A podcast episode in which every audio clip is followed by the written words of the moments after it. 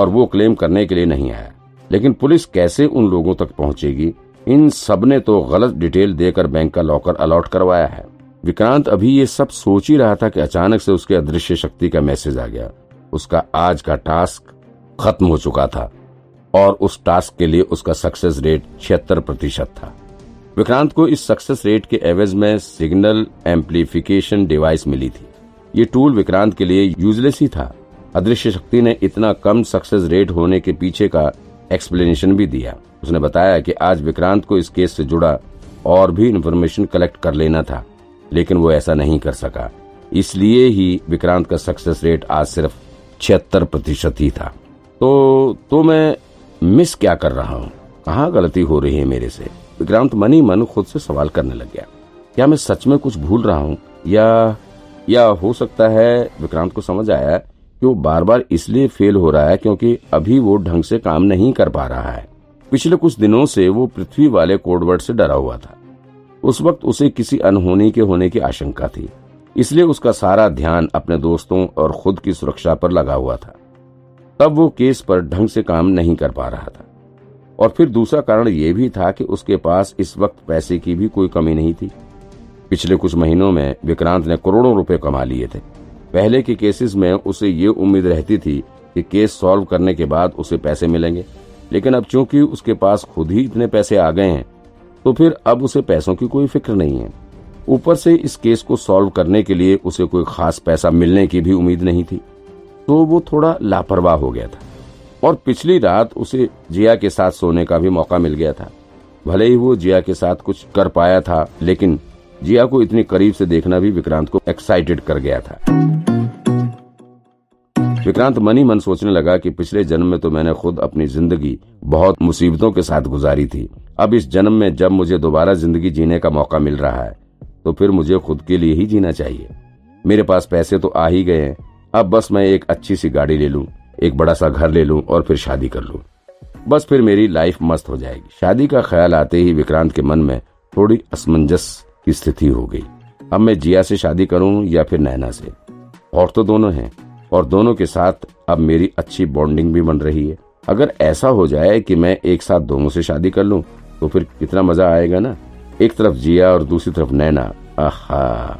Beer का असर विक्रांत के ऊपर होना शुरू हो गया था। वो ख्याली पुलाव पकाकर खुशी से झूमने लगा।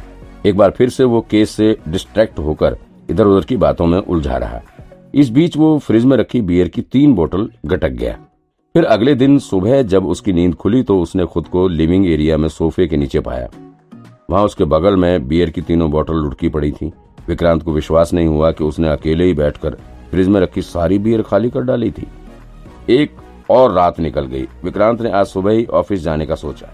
उसे लगा कि रात भर पुलिस स्टेशन में नैना और इन्वेस्टिगेटर्स काम करते रहे हैं। तो हो सकता है कि कुछ और इन्फॉर्मेशन निकल कर सामने आई हो।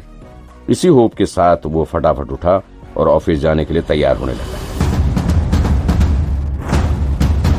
वो तैयार होकर ऑफ़िस के लिए निकल ही रहा था, तब कि उसे कल रात वाले नोटबुक की याद आ गई। तुरंत ही विक्रांत अपने बेडरूम में रखे नोटबुक को लेने के लिए गया। उसने इस नोटबुक को लेने के लिए बेडरूम में बने दराज को खोला ही था कि तभी उसकी नज़र वहाँ पर रखी एक पीले रंग की डायरी पर पड़ गई। इस पीली डायरी को देखते ही विक्रांत को डीसीपी डिसूजा की याद आ गई। डायरी के फ्रंट पेज पर डिसूजा लिखा हुआ था। विक्रांत के मन में ना जाने क्या आया कि उसने इस पीली डायरी को अपने हाथ में उठा लिया। उसे याद आया कि इस डायरी में डीसीपी डिसूजा साहब ने अपने पूरे सर्विस पीरियड के सबसे बड़े और अनसॉल्व केस की डिटेल लिखी हुई है। इस डायरी में कुछ केसेस तो ऐसे भी हैं जिसने मुंबई क्या पूरे देश को हिलाकर रख दिया था। जैसे कि एक कंपनी के सीईओ और उसकी फैमिली के मर्डर केस के बारे में भी इस डायरी में लिखा गया है। उसमें सीईओ के साथ ही उसकी फैमिली के पाँच मेंबर को घर में ही घुसकर मार दिया गया था। अपने समय में ये केस बहुत हाईलाइट हुआ था। लेकिन आज तक इस केस को पुलिस सॉल्व नहीं कर पाई थी।